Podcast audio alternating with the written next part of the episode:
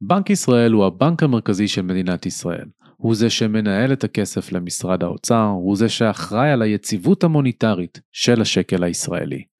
עודד סלומי, מנהל מחלקת התשלומים של בנק ישראל, הגיע לפודקאסט מדברים קריפטו, ובפרק הקודם דיברנו על מה תפקיד הבנק המרכזי. כיצד התפקיד הזה מתנגש מצד אחד עם המדיניות הפיסקלית, המדיניות הממשלתית, ויותר חשוב מכן, כיצד הוא התמודד עם סביבת תחרות של ביטקוין, והאם בכלל עודד מסכים איתי שהתחרות הזאת קיימת. אז הפרק הזה, אם לא הקשבתם לו עדיין, זמין לכם בחלק הראשון בפרק 29 של פודקאסט מדברים קריפטו.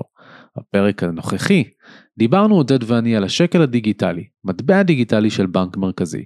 למעשה מדובר בטרנד שהולך וצובר תאוצה בכל רחבי העולם, החל מסין דרך אה, מדינות אירופאיות כמו האיחוד האירופי ונורבגיה ושוודיה, וכמובן ארצות הברית שכולם נמצאים בשלבי מחקר, פיתוח או השקה, כל אחד בדרכו שלו. אז המטרה שלי בפרק הזה הייתה לקבל הסבר יותר מלמעלה של מהו בכלל השקל הדיגיטלי או מטבע דיגיטלי של בנק מרכזי, מה היתרונות שבנק ישראל רואה במחקרים שהוא מקיים ברגעים אלה, מה החסרונות, בדגש על פרטיות, ובאופן כללי, איך עודד ואני רואים את התחרות שקורית עכשיו בשווקי הכסף בין מטבעות פרטיים מטבעות שנוצרים במגזר הפרטי כמו ביטקוין, איתריום, מטבעות צמודי דולר, לבין המטבע של הבנק המרכזי שמתחרה בזירה הזאת. אין לי ספק שאתם הולכים ליהנות מהפרק הזה ואני רוצה להזכיר ששום דבר שעודד ואני אומרים בפרק לא יכול ולא צריך לשמש כהמלצה לפעולה או כייעוץ השקעות אלא אתם ילדים גדולים, תעשו את המחקר בעצמכם ותהנו מהפרק.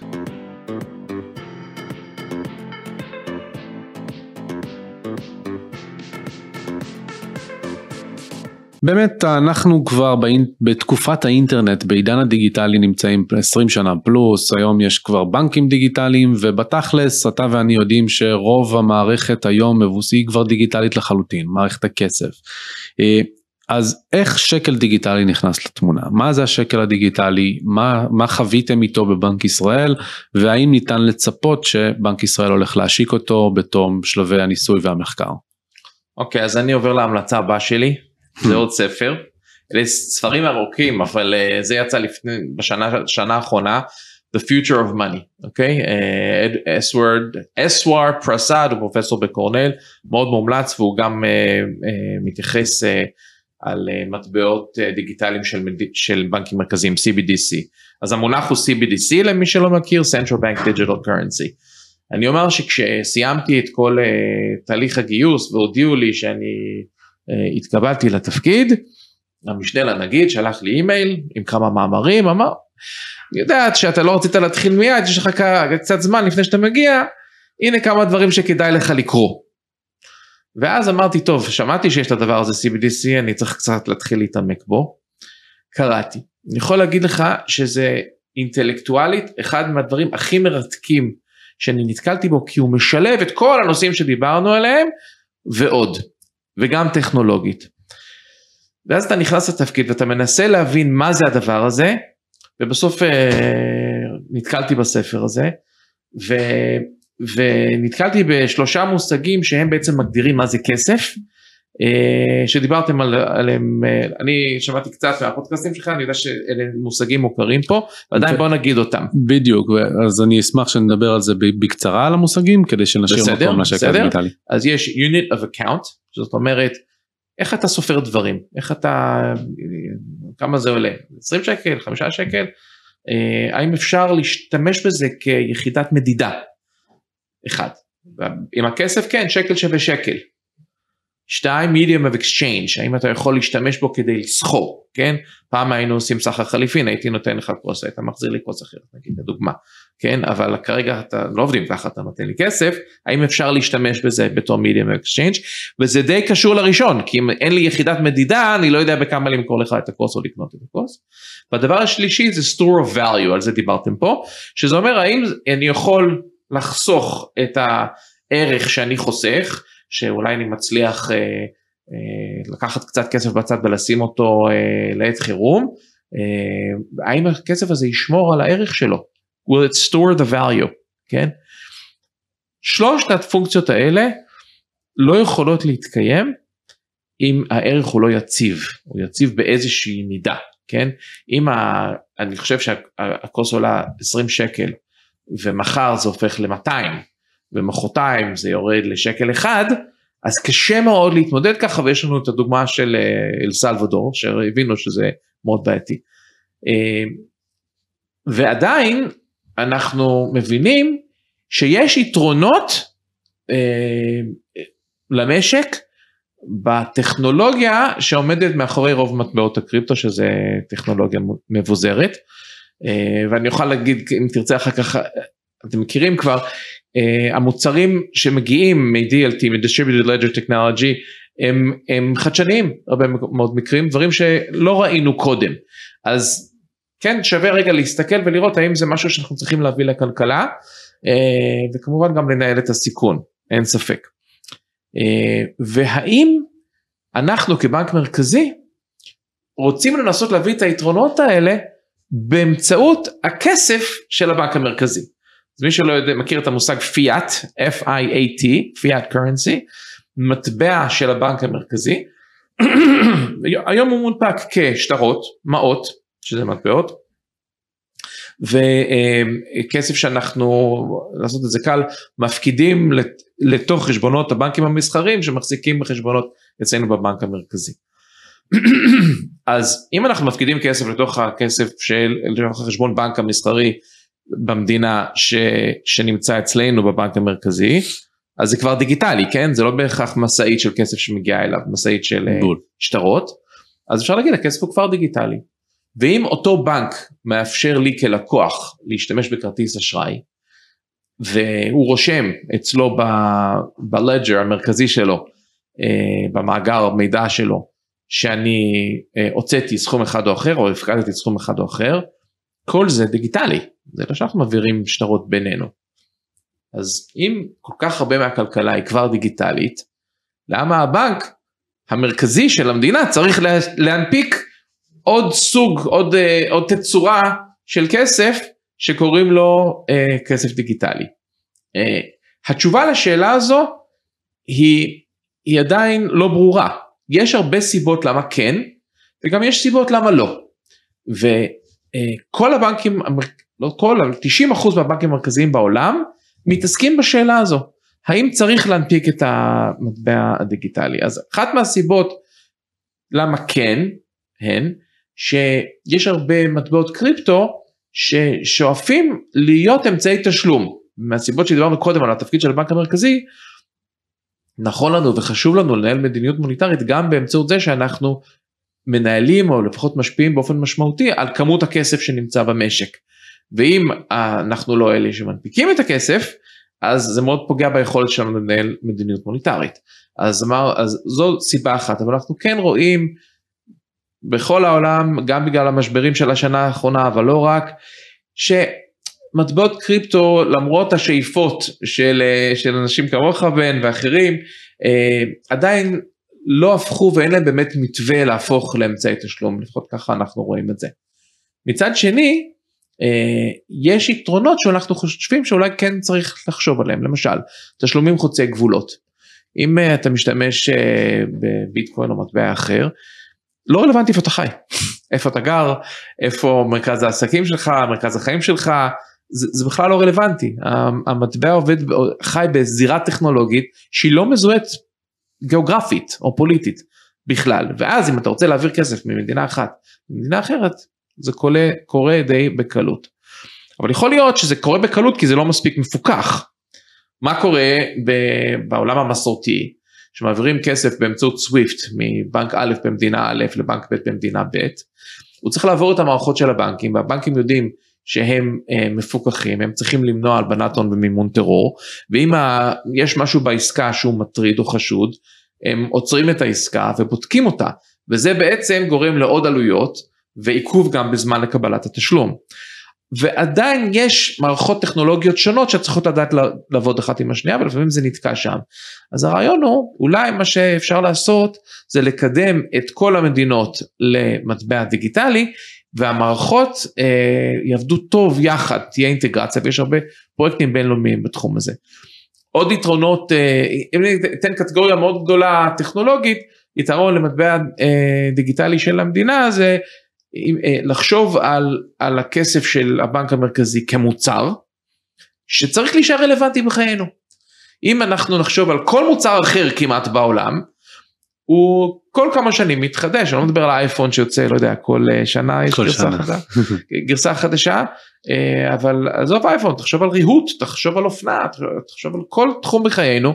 המוצר מדי פעם מתחדש כי העולם משתנה והוא צריך להיות יותר מודרני ויותר טכנולוגי, אז כדי להישאר רלוונטי ולשמור על העדכניות שלו אה, בחיינו, אולי אנחנו צריכים כן לחשוב לשפר אותו ולקדם אותו.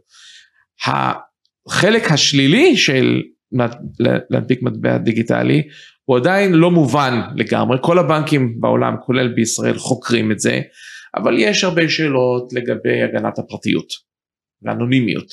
בוא נגיד שאני אה, אני ואתה הולכים לשתות קפה אחרי שאנחנו מסיימים פה ואני משלם במזומן.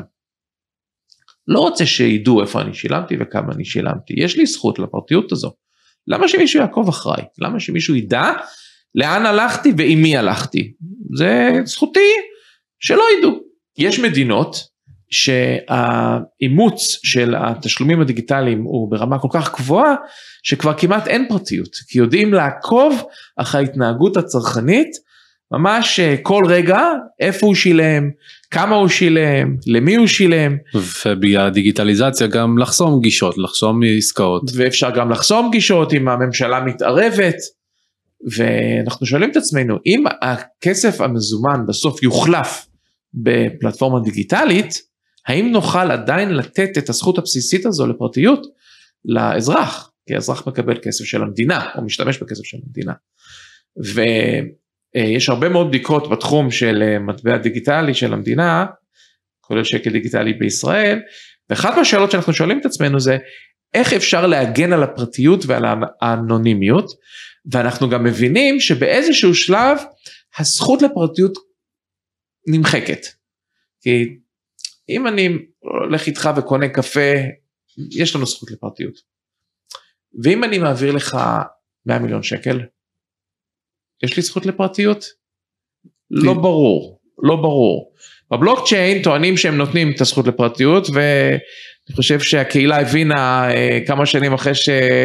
שביטקוין עלה לאוויר שגם זה לא נכון, האנונימיות היא לא לגמרי שם ואם הרגולטורים רוצים אז בעצם הבלוקצ'יין הוא שומר את המידע יותר טוב אפילו ממערכות מסורתיות, אז אה, אם נכנסים לזה ובאמת בודקים אז גם שם אין, אין את האנונימיות לגמרי, אבל אני חושב שכחברה אנחנו מבינים שבסכומים גבוהים יש היבטי מס. אם אני, אם אני משלם לך 100 מיליון שקל ועשית עסקה, אני חושב שלמדינה יש זכות לקבל את המס. אבל מנגד השקל הדיגיטלי בסופו של דבר לא ידע להבחין עבורו זה לא ישנה אם אתה מעביר 100 מיליון או, או שקל מבחינתו ארכיטקטורה היא אותה ארכיטקטורה ובאותו משקל שתוכל לעקוב אחרי. אני לא יודע על מה אתה מתבסס אה, זו אמרה לא נכונה אוקיי אה, בוא נגיד ככה אנחנו לא יודעים את התשובה לדבר הזה. יותר מכך בהרבה בנקים מרכזיים וכולל אצלנו בוחנים את הסוגיה הזו. יכול להיות שאחד מהאפיונים שאנחנו נרצה אה, להכניס לתוך הפלטפורמה הזו, אם היא בכלל, אם בכלל נחליט אה, להנפיק שקל דיגיטלי, יהיה שכן נגן על פרטיות ואנונימיות, בוא נגיד בתרחישים מסוימים או עד סכומים מסוימים, זו ש, זה, זה עולם ומלואו, יש הרבה מאוד שיחות גם בין בנקים מרכזיים ספציפית על הנושא הזה. לא אמרתי והתכוונתי להגיד בפתח ששאלת על שקל דיגיטלי, אה, שצריך להבין שאנחנו אה, לא קיבלנו החלטה להנפיק שקל דיגיטלי. אה, ברוב המדינות, בכל המדינות המפותחות, הכלכלות המתקדמות, אין החלטה כזו. יש החלטה לבחון. כשהגעתי לבנק ישראל הרבה פעמים אומרים לי אנחנו בוחנים. כן. מה זה בוחנים? בוחנים זה אומר הרבה דברים. זה לחקור, זה לעשות ניסויים טכנולוגיים, זה לעשות שיתופי פעולה עם המגזר העסקי, זה לעשות שיתופי פעולה עם מדינות אחרות, זה הרבה מאוד דברים, אבל זה עוד לא אומר שקיבלנו את ההחלטה לעשות משהו. לפני מספר ימים יואב סופר שהוא מי שלהבנתי מנהל את הפרויקט בתוך בנק ישראל, צמוד. אמר שבאמת הוא רואה כיצד הוא כן הולך להמליץ על זה, אמנם עדיין יש תהליכים אבל את זה הוא אמר באיזשהו פורום CBDC שהתקיים. ונשאלת השאלה בעצם עד כמה זמן, כמה, מה, מה משך הזמן שצפוי למחקר הזה להימשך, לניסויים האלה שאתם מבצעים להימשך, אה, ומה ה timeline שאנחנו יכולים לראות כאן, ובנוסף אם תוכל לשתף קצת על ה... אחד מהדברים שיואב הציף בנאום שלו, בהרצאה שלו, זה ההיבט של ה adoption, הרי בסופו של דבר זה נחמד וטוב שבנק ישראל רוצה להנפיק שקל דיגיטלי או רוצה או לא רוצה בוחן את זה, בסופו של דבר נשאלת השאלה האם הציבור יקבל את זה, אם תוכל להתייחס גם לזה. אז אני רק אדייק משהו, אה, אני לא בטוח שיואב אמר שהוא ימליץ, מה שיואב אמר זה שזה פרויקט שלו, זה מה שהוא עושה 100% מהזמן שלו, והוא מאוד אוהב אותו, וברמת להט מהלב הוא היה רוצה שזה יקרה, אבל הוא גם אמר שבראש הוא עדיין אה, שואל את עצמו אם זה הדבר הנכון למשק אז נכון. חייב מאוד שאתה בבנק המרכזי הדיוק בדברים הוא, חשוב הוא, מאוד. הוא קריטי כן כי אז אני אספר לך סיבה, אה, סיפור הלכנו לאיזשהו פורום אה, מישהו מאוד בכיר בבנק אמר שאנחנו עושים ניסוי עוד לא פרסמנו כלום ו, ואז זה יצא שזה באית'ר, אמרנו טוב חייבים ל, ל, ל, לפרסם את זה, אז הוצאנו שזה באית'ר ואז התקשר ליזם, אני מכיר הרבה יזמים מהמהלך הקריירה שלי, הוא אומר לי, אה, ah, אז אתר זה העתיד, אני משנה את הפרויקט שלי, אני, אני, אני משנה את כל התשתית, רק כי מישהו אמר משהו. אז נכון יואב אוהב את הפרויקט, הוא מקדם אותו, זה התפקיד שלו, אני גם שם, אה, אבל עוד אין החלטה ואין המלצה אפילו, אוקיי? Mm-hmm. כמה זמן זה ייקח? אתם כל הזמן אומרים בנק ישראל שאתם בודקים, אתם בודקים, אתם עושים מחקרים, אתם עושים ניסויים, אתם עושים שיתוף פעולה עם מדינות אחרות, מתי נדע? אז אני אגיד שזה, שאין תשובה לשאלה הזו, אבל הציפייה היא שזה לא יהיה בשבועות הקרובים, וזה לא יהיה בחודשים הקרובים, זה יהיה בשנים הקרובות. יש פה משהו שאנחנו צריכים להבין גם בהיבטים טכנולוגיים, מוניטריים, אפילו משפטים. יש גם שאלה, אם מקבלים החלטה כזו, יש בכלל סמכות? כאילו החוק מאפשר? יש כל כך הרבה היבטים שאנחנו בכלל לא חשבנו עליהם, אה, זאת אומרת שאנחנו חושבים עליהם ובודקים אותם. אה, מה ההשפעה על הבנקים? דיברת על האידיאולוגיה של הביטקוין, אז בואו נזרוק משהו לאוויר. הרי מה הבנקים עושים? הם לוקחים כסף של הבנק המרכזי, אתה ואני מפקידים פקדונות, ואז הם לוקחים את רוב הכסף הזה ונותנים אותו כאשראי, מותר להם לתת אותו כאשראי לציבור. מייצרים את הכסף מהאוויר, הם לא לוקחים את הכסף כן, של... אבל הם מתווכים, כן, הם, הם לוקחים את הכסף שלנו ומלווים אותו, חלק ממנו, אוקיי? ואז כאילו מגדילים את כמות הכסף. עכשיו אם ב-CBDC נאפשר לגופים שהם לא בנקים, לחברות טכנולוגיה, אחד הניסויים שלנו עם, עם הונג קונג, עם ה-BIS, שזה בנק, אה, זה ארגון בינלאומי של בנקאות מרכזית.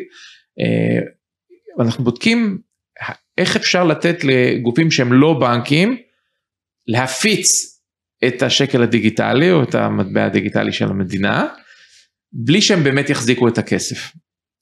ואז, אם זה מה שיקרה, יכול להיות שהפקדונות של הציבור בבנקים, הכמות תרד, והקטע של להזיז את הכסף ולאפשר לנו להשקיע, לקנות, למכור, הוא בכלל יעבור לוואטסאפ, לגופים טכנולוגיים, ואז השאלה, ואז אולי קהילת הקריפטו תחגוג, כי יש יותר תחרות וליברליזציה של כל הנושא של הכסף, אבל בוא גם נחשוב בהיבט השני, האם זה אומר שלבנקים תהיה פחות יכולת לתת אשראי ולממן עסקים ויזמים כמוך שרוצים להרחיב את הפעילות שלהם.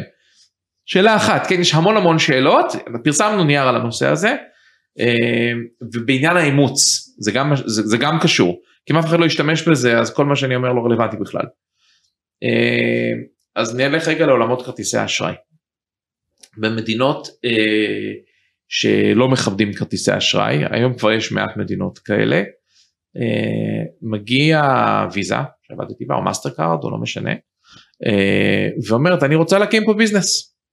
אתה יודע, זה, יש את הבדיחה הזו שמישהו שהולך, ל, אה, הגיע לאפריקה בשנות החמישים, אה, אמרו לו למכור נעליים, הוא ייצג חברת ייצור נעליים, היו שם אה, הרבה מאוד אנשים בלי נעליים, חזר הביתה, אמר אין שוק, אין לי מה למכור שם. אז שלחו מישהו אחר, הוא אמר וואו איזה שוק גדול, אני יכול למכור פה נעליים לכולם, אין לאף אחד. אה, אז באה ויזה למקום תיאורטי שאין בו כרטיסי אשראי ומאסטר קארד ואומרת אני רוצה לה, אה, להקים פה מערכת ש, שמאפשרת. ואז משכנעת בנק להנפיק כרטיסי אשראי, כרטיסי חיוב אה, לציבור. יעבוד? לא יעבוד. למה לא יעבוד? מה אני אעשה עם הכרטיס הפלסטי הזה? איפה אני אשלם? אין לי איפה לשלם. אני אזרוק אותו לפח, הוא לא, הוא לא עושה לי כלום. ויש פה עניין של ביצה ותרנגול, כי אז אתה הולך לעסקים, ואתה אומר לעסקים, אני רוצה שתכבד uh, תשלום בכרטיס אשראי, אז הוא אומר, מה זה כרטיס אשראי? אז הוא אומר, אה, אתה מסביר לו מה? זה אומר אבל אוקיי אז זה יעלה לי כסף אני צריך פה אפילו אם זה לא יעלה לי כסף אני צריך לתת לזה attention אני צריך לתת לזה את, ה, את הזמן שלי. אה, למה שאני אעשה את זה? כי כמה, כמה לקוחות יש לכם? כמה אנשים יבואו וישתמשו? והתשובה היא אין לי. אז למה שאני אעשה את זה? כעסק כן? אז הנושא של הביצה ותרנגול הוא, הוא לא פשוט. אה, בשונה מתחום כרטיסי חיוב אנחנו לא ויזה ולא מאסטרקארד, אנחנו בנק מרכזי, אז אנחנו יכולים להוביל מדיניות ואפילו לקבוע הוראות שמחייבות חלקים מהמשק לאמץ, אבל אז אנחנו חייבים להיות משוכנעים 300 אחוז שזה הדבר הנכון למשק, אחרת למה אנחנו עושים את הדבר הזה? אה, וזו שאלה לא פשוטה. עודד, שאלה אחרונה שאני רוצה לשאול אותך, היא בעצם על ה... מכאן ואילך אה, בוא נשים איזושהי הנחת מוצא שתוך אה, לצורך העניין חמש שנים אה, בנקים מרכזיים ברחבי העולם מנפיקים כבר CBDC בהמוניהם, סיימו את המחקרים, הגיעו לתובנה שזה כן הדבר הנכון. אה, איך אתה רואה את ההשתלבות של העולמות? הרי יש כאן התנגשות בין אמצעי תשלום מבוזרים בדגש על ביטקוין לבין אה, אה, CBDCs והרצון להמשיך לשלוט אה, בצורה אדוקה על מערכת הכסף ועל האופן שבו המדיניות המוניטרית מחלחלת למטה. אה, האם אתה רואה כאן בעצם אה, התכתשות? האם אתה רואה אותם דווקא חיים אחד לצד השני בהרמוניה? כי השקל הדיגיטלי כי CBDC כלשהו יהיה מוצלח יותר ועל כן ניתן יותר יתרונות, כיצד אתה רואה את זה מתנהל? כי יש כאן התנגשות עולמות. עוד דקה, אנחנו חוזרים. אני רוצה לתת לכם הצצה לאחד מהדברים שאני הכי נהנה לעשות בשנה האחרונה. מסלול בלוקצ'יין אקספרט. קורס ייחודי וממוקד עם הסמכה רשמית של הלשכה לטכנולוגיות המידע בישראל שיהפוך אתכם למומחים בטכנולוגיית הבלוקצ'יין. מאחורינו כבר כמה מחזורים, יותר מ-100 משתתפים, ביניהם רואי חשבון, עורכי דין, סוכנים, יועצים, בכירים בתעשייה המסורתית ובתעשיית הקריפטו, וכולם באו ללמוד מהמרצים המומחים ביותר בתעשייה. הבלוקצ'יין הוא אחד מהתחומים הלוהטים ביותר בעולמות הפיננסים והטכנולוגיה, ולמרות התקופה המאתגרת שהשוק הזה עובר, החברות והתאגידים הגדולים בעולם, כמו בנק לאומי, ויזה, פייפל, ג'יי פי מורגן, מבינות שהטכנולוגיה כאן כדי להישאר, מגייסות עובדים ומפתחות מוצרים במרץ. אבל העובדים האלה צריכים ידע והכשרה מקצועית, וזה בדיוק מה שאנחנו מספקים. אם אתם רוצים לקדם את הקריירה והעסקים שלכם ולהיות בחזית של עולם הטכנולוגיה והתעסוקה של המחר, זאת ההזדמנות שלכם. שריינו את מקומכם במחזור הבא של בלוקצ'יין אקספרט. כל מה שאתם צריכים לעשות זה להשאיר שם וטלפון בקישור למטה, ואנחנו נדאג לשאר.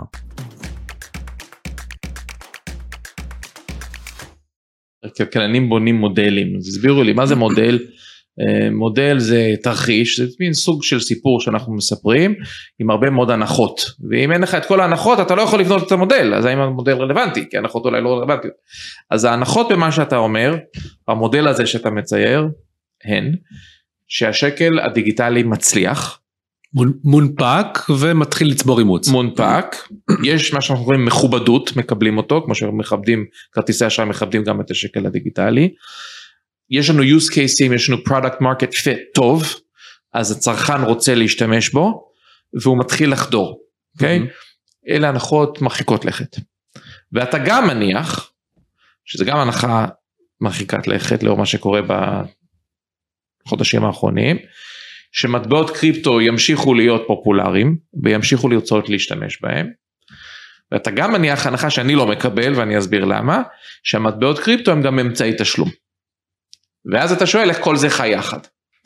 אז אני לא יכול לחיות עם ההנחה האחרונה במודל, כי זה גם לא הנחה אחרונה נכונה נכון להיום, והיא אף פעם לא הייתה הנחה אה, נכונה, שנייה, היא כן שאיפה של, של, של הקהילה. מה זה אמצעי תשלום? אמצעי תשלום זה משהו שאיתו אתה יכול לקנות ולמכור, בסדר? אתה יכול לשלם איתו. אה, אני לא אומר שאי אפשר לקנות ולמכור עם מטבעות קריפטו. אפשר, אני יכול גם להחליט שאני משתמש ב, ב, בקופסה הזו, במשקפיים שלי לקנות או למכור ולעשות עם זה סחר חליפין, האם זה הופך את המשקפיים שלי לאמצעי תשלום? בתרחיש הספציפי שאתה מוכן לקבל את המשקפיים שלי תמורת משהו שאתה תיתן לי חזרה, כן זה אמצעי תשלום, אבל זה לא באמת הופך את זה לאמצעי תשלום, אז בוא לא נדבר על אמצעי תשלום ברמה סמנטית, בוא נוסיף מילה. אמצעי תשלום נרחב, widespread adoption, אוקיי? אוקיי, מקבל. יש, אתה יודע, אילון מאסק באיזשהו שלב אפשר לאנשים לקנות טסלה בביטקוין אה, כמה חודשים ואז זה נמחק. אז באותה תקופה אפשר להגיד שביטקוין היה אמצעי תשלום לאותו תרחיש, זה עדיין לא אמצעי תשלום נרחב. כשזה הופך לנרחב, אז השאלה איך הם חיים יחד הופכת ליותר רלוונטית. מה שאני חושב שיקרה בכל ההנחות האחרות, אם כל ההנחות האחרות הן נכונות, שהשקל וכל בעולם המטבע הפיאט של המדינות יהפוך לדיגיטלי ויאומץ, זה יהיה מאוד דומה, אולי אפילו זהה, למה שקורה היום, וזה שמטבעות קריפטו הם בעצם נכס פיננסי שמשקיעים בו, השקעה ספקולטיבית, וולטילית ברוב המקרים, זה ימשיך. ואולי במקום 20 אלף מטבעות קריפטו יהיו 100 אלף, או אולי זה ירד רק ל-20, אנחנו לא יודעים עוד לאן זה יגיע. אה, אולי זה יהיה יותר מפוקח, אולי הטכנולוגיה מאחורי זה תגרום לאימוץ יותר נרחב. אני לא מאמין, אה, אני לא רואה מתווה כיום שמטבעות קריפטו יהפכו לאמצעי תשלום נרחב. אני מניח לפי ההנחה שלך שהשקל הדיגיטלי יהפוך לאמצעי תשלום נרחב ולכן אין סתירה ביניהם הם לא באמת מתחרים אחד בשני. ואני לא חושב שזה ישתנה אם המטבע של הבנק המרכזי הוא דיגיטלי או אם הוא. ואם ההנחה שלך לא נכונה וההנחה שלי כן שבאמת אנחנו נראה כמו שקורה במדינות מתפתחות ששם היציבות המוניטרית של המטבע הממשלתי שמנוהל על ידי הבנק המרכזי ו/או על ידי הממשלה הרבה יותר נמוכה מאשר גם של מטבעות קריפטו בפני עצמם האם נראה כמו בניגריה כמו בטורקיה. לא הבנתי את השאלה אתה אומר שמטבעות קריפטו יותר יציבים ממטבעות פיאט? יש היום מדינות בעולם שזה המצב כן אם אתה מסתכל על ארגנטינה שיש לה אינפלציה של 80 מדינות מפותחות. לא אמרת, אמרתי באופן כללי מדינות. אני לא מכיר ב... מדינות מפותחות שהמטבע שלהם פחות יציב ממטבעות לא, קריפטו. זה כרגע נכון, לא ש... במדינות מפותחות זה, זה נכון, כרגע אנחנו בזמנים אגב זה לא במקרה שהמדינות הפחות מפותחות מהירות יותר גם אה, לקדם את ה-CBDC. ואפילו להודיע על החלטה אה, להנפיק וגם לאמץ את מטבעות הקריפטו. יש קורלציה בין השניים. חד משמעית. כי כשאתה חי אה, בכלכלה שיש הרבה מאוד וולטיליות, אתה כל הזמן מחפש פתרונות. כשאתה חי במדינה שהמדיניות המוניטרית היא יחסית בוגרת ויציבה, תמיד יש מה לתקן ולשפר, אין ויכוח בינינו, השאלה רק באיזה מידה צריך לשנות. אה, כשהמדיניות המוניטרית היא כן צריכה להביא יציבות, שם פחות מחפשים אלטרנטיביות כי סך הכל המצב הוא חיובי. נכון זה זה נכון. אז אה, לא הבנתי את השאלה אולי. אני אומר ש, שאם באמת אנחנו נראה את המגמה משתנה, הרי בסופו של דבר כן באמת היום במערב, במדינות המפותחות מתייחסים יותר לביטקוין ומטבעות דיגיטליים בתור נכס פיננסי ולא בתור אמצעי תשלום, בטח ובטח שלא אמצעי תשלום נרחב. זה נכון להיום, אישית אני חושב שזה ישתנה, אתה חושב אבל... שמדינות מפותחות שבמדינות מפותחות מטבעות דיגיטליים יאומצו גם כאמצעי תשלום. נרחב? כן. זאת אומרת אני אלך למדינה מפותחת ואני אראה שמשתמשים במטבע אה, קריפטו כמעט באותו מחזור ב... כמו מטבע פיאט. בדיוק כמו שאצלי. לשלם ולמכור, לא כדי להשקיע ולהרוויח. לא, אני, זה יהיה תלוי במסגרת הזמן שעליה אנחנו מדברים, אבל כן, בהדרגה אנחנו נראה את האימוץ לתשלום של מטבעות דיגיטליים הולך וצובר נפח תשלומים גדול יותר. גדול יותר בסדר אז במקום עסקה אחת מתוך טריליון תהיה עסקה אחת מתוך מיליון זה עדיין תראה שולי. היום נפח העסקאות שמועברות על גבי רשת הביטקוין בפני עצמה יותר גדול משל ויזה בשנה הווליום זה לצרכי אה, תשלום על מוצרים ושירותים. בסדר גמור היום זה חד משמעית נכון אני מדבר איתך על עולם היפותטי לדבריך מבחינתי מאוד מציאותי אתה חי את זה. שאנחנו כן נגיע אז אני אומר האם אז שם פה יש פער בינינו.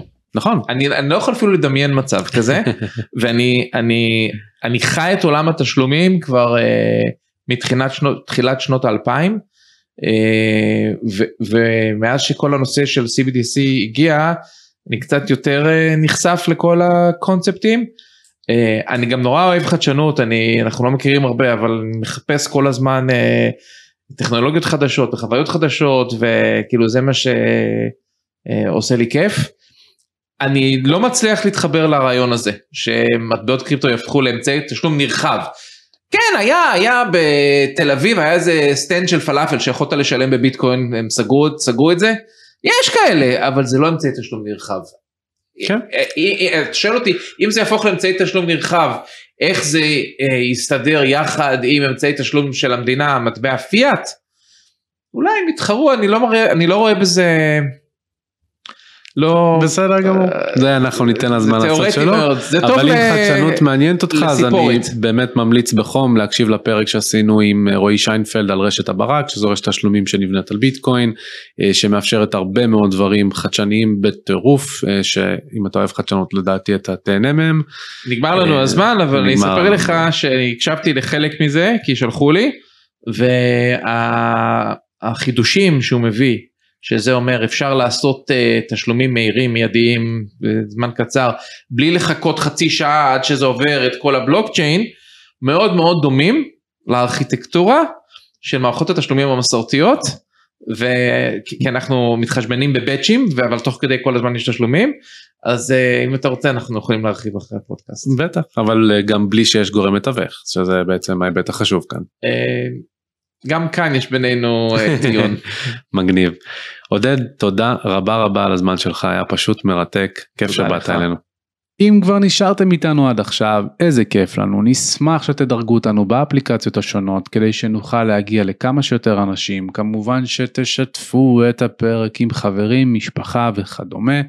ואם אתם מעוניינים להמשיך ללמוד על עולמות הבלוקצ'יין והמטבעות הדיגיטליים וכיצד הם נוגעים בכם, בעסק שלכם, בקריירה שלכם וכמובן בעתיד הכלכלה והכסף, אני מזמין אתכם להיכנס ל-cryptojungle.co.il לקבל את כלל המידע מהמדריכים החינמיים ועד הקורסים המלאים והמקיפים והגדולים ביותר שתוכלו למצוא בארץ, המעמיקים ביותר, אז חבל שתפספסו. נתראה בפרק הבא.